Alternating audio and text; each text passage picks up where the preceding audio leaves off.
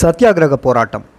ஆயிரத்தி தொள்ளாயிரத்தி ஐம்பத்தி எட்டில் நிகழ்ந்த இனக்கலவர வெறியாட்டம் தமிழ் சிங்கள தேசிய இனங்கள் மத்தியிலான உறவில் ஆழமான பிளவை ஏற்படுத்தியது.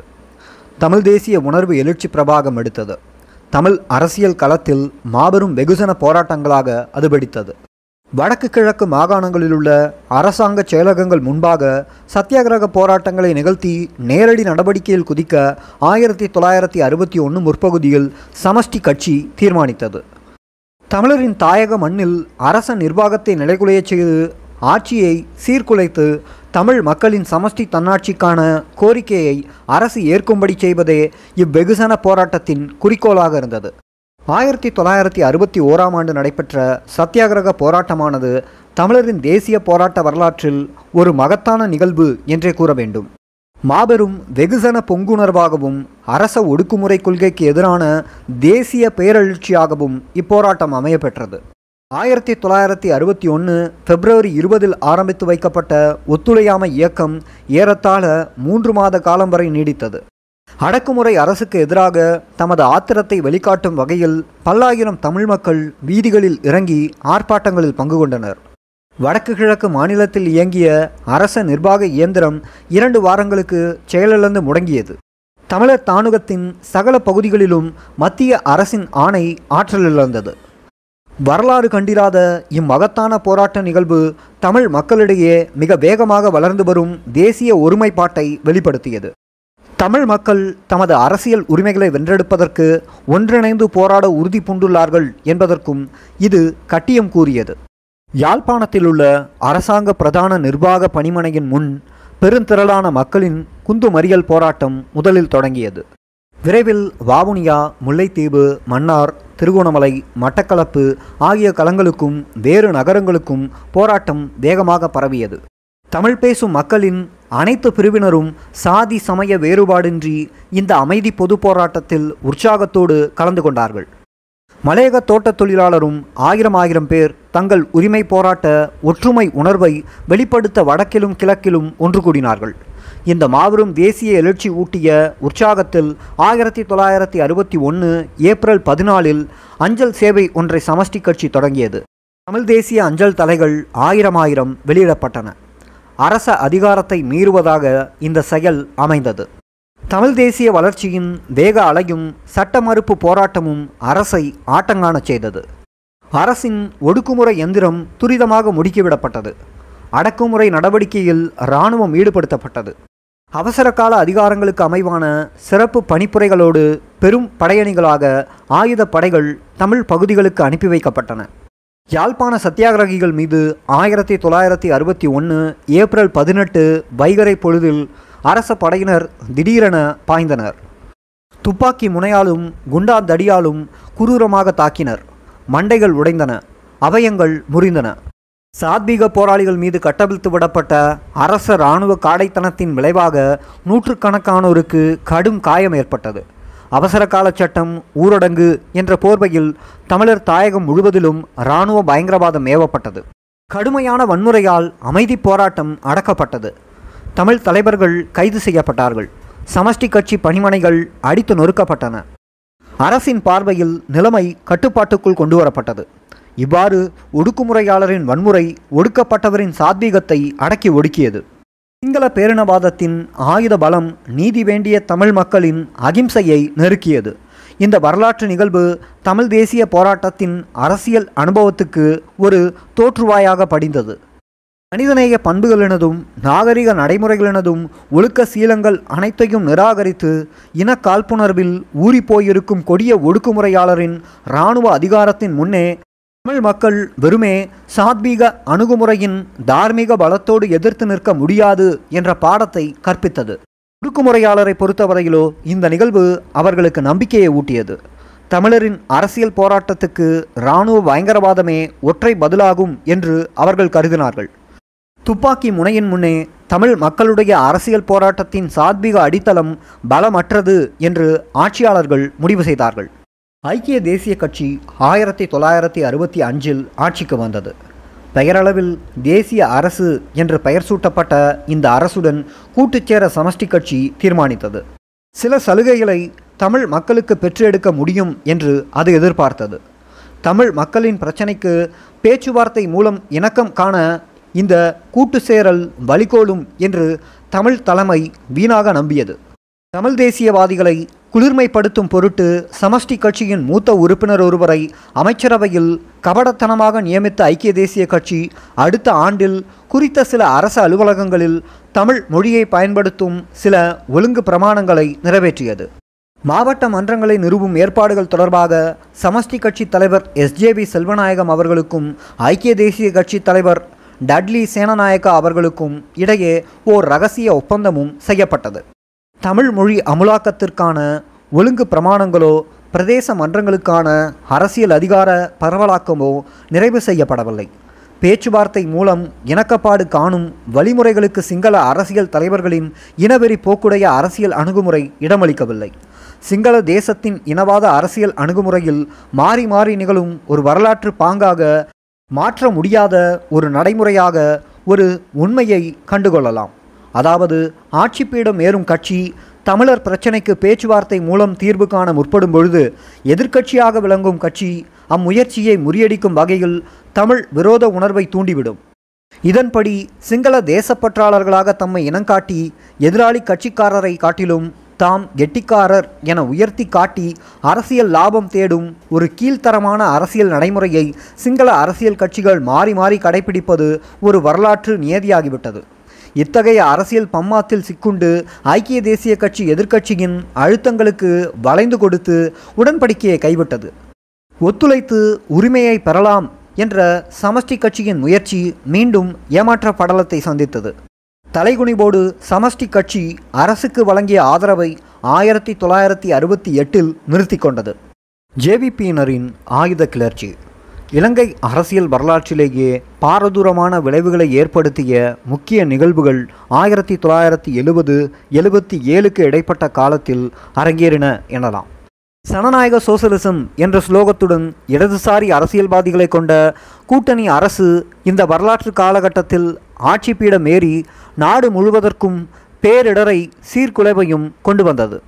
இந்த காலகட்டத்திலேயே தெற்கில் புரட்சிவாத இளைஞர்களின் ஆயுத கிளர்ச்சியும் வடக்கில் தீவிரமடைந்த அரசியல் வன்முறையும் தலை தூக்கின. அடக்குமுறை அரசுக்கு எதிரான இளைஞர் சமூகத்தின் விரக்தியினதும் ஆவேசத்தினதும் வெளிப்பாடாகவே இவ்வன்முறை செயல்பாடுகள் நிகழ்ந்தன.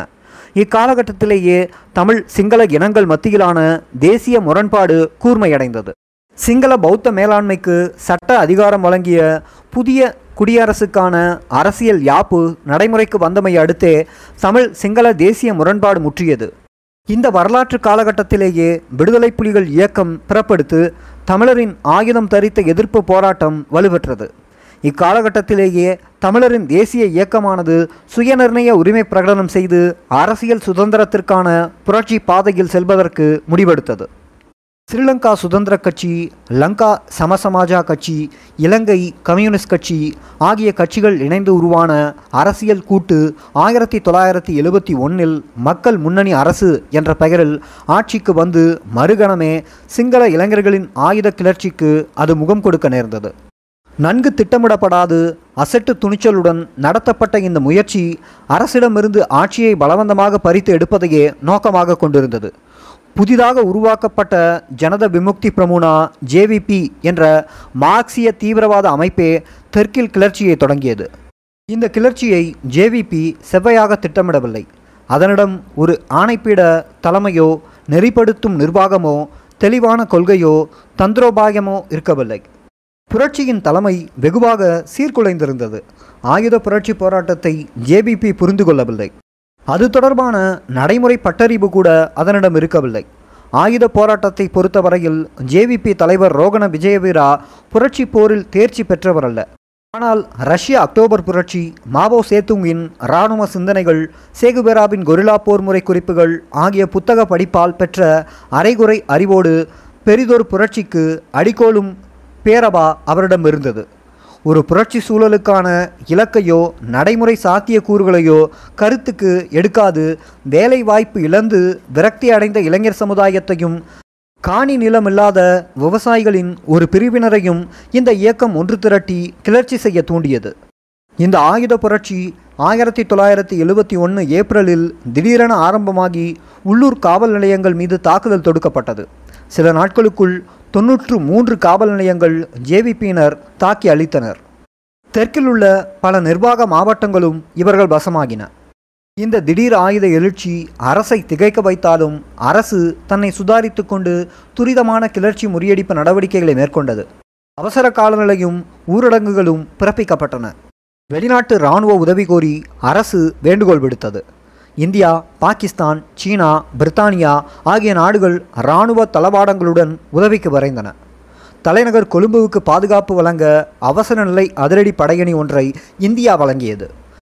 வெளிநாட்டு இராணுவ உதவியால் கிடைத்த நிறைவான ஆயுதங்களும் மிக கொடிய அவசரகால சட்டமும் துணைபெற ஸ்ரீலங்கா அரச படையினர் வயதில் இளைய அனுபவமற்ற புரட்சியாளர்கள் மீது கொடூரமான பதில் தாக்குதலை மேற்கொண்டனர். இலங்கை வரலாற்றில் மிக கொடூரமான இராணுவ அடக்குமுறையாக அது அமைந்தது. நிலைமையை கட்டுப்பாட்டுக்குள் கொண்டு வருவதற்காக பத்தாயிரத்திற்கும் அதிகமான சிங்கள இளைஞர்கள் இரக்கமின்றி கொல்லப்பட்டார்கள். மேலும் பதினையாயிரம் பேர் சிறையில் அடைக்கப்பட்டார்கள். புரட்சிகர சிங்கள இளைஞர் பரம்பரையொன்றை இந்த எதிர்த்தாக்குதல் பூண்டோடு அழித்தொழித்தது. வேலையில்லாத திண்டாட்டத்தால் துயரும் விரக்தியும் அடைந்த இவ்விளைஞர்கள் புரட்சிகர கிளர்ச்சி மூலம் தமக்கு மீட்சி கிடைக்கும் என்று மனப்பூர்வமாக நம்பினர். இந்த அப்பாவி இளைஞர்களின் உடலிலிருந்து வழிந்து ஓடிய இரத்த ஆறு காருண்யமிக்க பௌத்தத்தின் புனித பூமியாக பூசிக்கப்படும் சிங்கள தேசத்தின் மண்ணை கரைப்படுத்தியது. இந்த மாபெரும் இளைஞர் படுகொலையை திட்டமிட்டு நடத்தி தமது அதிகாரத்தை தக்க வைத்து கொள்ள தமது சொந்த பிள்ளைகளை பல்லாயிரக்கணக்கில் துவம்சம் செய்தவர்கள் மீது வரலாற்றின் பழி படிந்தது. ஒடுக்கப்பட்ட தரப்பினரிடமிருந்து மேலும் கிளர்ச்சிகள் தோன்றினால் அவற்றை மிருகத்தனமாக நசுக்கிவிடும் நோக்குடன் சிங்கள ஆளும் வர்க்கமானது அவசரகால சட்டங்களை வேறு அடக்குமுறை சட்டங்களையும் உருவாக்கி அரச அதிகாரம் மீதான தனது இரும்பு பிடியை மேலும் இருக்கியது. சிங்கள தீவிரவாத இளைஞர்களை அரச பயங்கரவாதம் வாயிலாக நசுக்கிய பின்னர் புதிய அரசு தனது அடக்குமுறை நடவடிக்கைகளை தமிழ் மக்கள் மீது திருப்பியது. முதலில் அரச ஒடுக்குமுறைக்கு சட்ட ரீதியான ஒப்புதலும் நியாயப்பாடும் கொடுப்பதற்கான முயற்சிகளை எடுத்தது. இதன் முக்கிய நடவடிக்கையாக புதிய குடியரசு யாப்பு நிறைவேற்றப்பட்டது. இப்புதிய அரசியல் யாப்பு சிங்களத்திற்கு அரச மொழி என்ற ஏக தகமையையும் பௌத்த மதத்திற்கு முதன்மையான சிறப்புரிமையையும் வழங்கியது. முன்னர் வழக்கில் இருந்த சோல்பரி அரசியல் யாப்பின் இருபத்தி ஒன்பதாவது விதியின் அடிப்படையில் சிறுபான்மையினருக்கு வழங்கப்பட்டிருந்த அடிப்படை உரிமைகள், சலுகைகள் ஆகியவற்றை புதிய அரசியல் யாப்பு இல்லாதொழித்தது. அத்தோடு மொழி, மதம் ஆகியவை தொடர்பாக பண்டார நாயக்கா வகுத்த இனவாத சட்டங்களை நாட்டின் அதியுயர் சட்டங்களாக பிரகடனம் செய்தது. தமிழ் பேசும் மக்கள் சார்பாக முன்வைக்கப்பட்ட அனைத்து திருத்தங்களையும் தீர்மானங்களையும் யாப்பு மன்றம் திட்டவட்டமாக நிராகரித்தது. பொருத்தமான கூட்டாட்சி திட்டத்தை சமஷ்டி கட்சி முன்வைத்தது. விவாதத்துக்கு எடுக்கப்படாமலேயே அது நிராகரிக்கப்பட்டது. புதிய அரசியல் யாப்பில் தமிழ் மொழி உபயோகத்துக்காக மேற்கொள்ளப்பட்ட அனைத்து முயற்சிகளும் தோல்வி கண்டன. மன்றத்தின் நடவடிக்கைகளில் சிங்கள தேசிய மேலாண்மைவாதம் மமதையோடு அரசோற்றியது. இதனால் பெரும்பாலான தமிழ் உறுப்பினர்கள் நம்பிக்கை இழந்து விரக்தியோடு வெளிநடப்பு செய்தார்கள். இகழ்ச்சிக்குரிய இந்த அரசியல் யாப்பு ஆயிரத்தி தொள்ளாயிரத்தி எழுபத்தி இரண்டு மே இருபத்தி இரண்டில் நிறைவேற்றப்பட்டது. இதன் விளைவாக அதிகாரத்தை பகிர்ந்து கொள்வதற்கான வாய்ப்புகள் அனைத்துமே தமிழருக்கு மறுக்கப்பட்டது. தேசிய இனப்பண்புகளை கொண்ட ஒரு மக்கள் சமுதாயம் அரசியல் வாழ்விலிருந்து முற்றாக அந்நியப்படுத்தப்பட்டது. சிங்கள தேசத்தை பிரதிநிதித்துவம் செய்த பிரதான அரசியல் கட்சிகளான ஐக்கிய தேசிய கட்சியும் ஸ்ரீலங்கா சுதந்திர கட்சியும் தமிழ் மக்களின் அடிப்படை அரசியல் உரிமைகளை வேண்டுமென்றே தொடர்ச்சியாக மறுத்து வந்தன. இடதுசாரிகளை சமசமாஜா கட்சியும் கம்யூனிஸ்ட் கட்சியும் ஐம்பதுகளிலேயே தமிழரின் உரிமைக்காக ஆதரவு குரல் கொடுத்து வந்தன. ஆனால் அறுபதுகளின் தொடக்கத்திலேயோ அரசியல் சந்தர்ப்பவாதத்திற்காக வளைந்து கொடுத்து சிங்கள பௌத்த பேரினவாத அரசியலை அரவணைத்து கொண்டன. தமிழ் மக்களின் உரிமைகளை மறுப்பதில் அனைத்து முக்கிய சிங்கள அரசியல் கட்சிகளும் முரட்டு பிடிவாதத்தோடும் உறுதியோடும் தொடர்ந்து நிற்பதைக் கண்டு இன நல்லிணக்கத்துக்காக பாடுபடுவதில் அர்த்தமில்லை என்ற உண்மையை தமிழ் மக்கள் கசப்போடு உணர்ந்து கொண்டார்கள். சிங்கள தேசிய அரசியல் சக்திகள் தமிழருடன் ஒத்து வாழ்வதை காட்டிலும் எதிர்த்து நிற்பதற்காகவே தமக்குள் உடன்பாடு கண்டன. இதை கண்ணுற்ற தமிழ் மக்கள் தங்கள் சொந்த அரசியல் தலைவிதியை தாமே தீர்மானிக்க நிர்பந்திக்கப்பட்டார்கள். ஒரு பொது லட்சியத்திற்காக போராடும் ஒன்றுபட்ட தேசிய இயக்கமாக தமிழ் அரசியல் சக்திகள் ஒன்று திரள இந்த யதார்த்த புறநிலை காரணமாக அமைந்தது. இந்த இலக்கை நோக்கிய முக்கிய நிகழ்வாக அனைத்து கட்சி மாநாடு ஒன்று திருகோணமலையில் ஆயிரத்தி தொள்ளாயிரத்தி எழுபத்தி இரண்டு மே பதினாலில் கூட்டப்பட்டது. இங்கு சமஷ்டி கட்சி, தமிழ் காங்கிரஸ் கட்சி, இலங்கை தொழிலாளர் காங்கிரஸ் ஆகியவை ஒன்றிணைந்து தமிழர் ஐக்கிய முன்னணியாக வடிவமெடுத்தன. இதற்கு முன் இடம்பெற்றிராத ஓர் இணைப்பு இது. தமிழ் மக்கள் தங்கள் தேசிய அடையாளத்தையும் அரசியல் சுதந்திரத்தையும் காப்பாற்ற தாம் ஒன்றிணைந்து போராட வேண்டும் என்ற அவர்களது லட்சிய உறுதியையும் இது எடுத்து காட்டியது. அதுக்கு எங்களுடைய இனத்தின் எதிரியாக இருந்தீங்களா என்றால் எனக்கு வேறு கோபம். அப்ப என்னுடைய கோபத்தை நீங்க பார்க்கலாம்.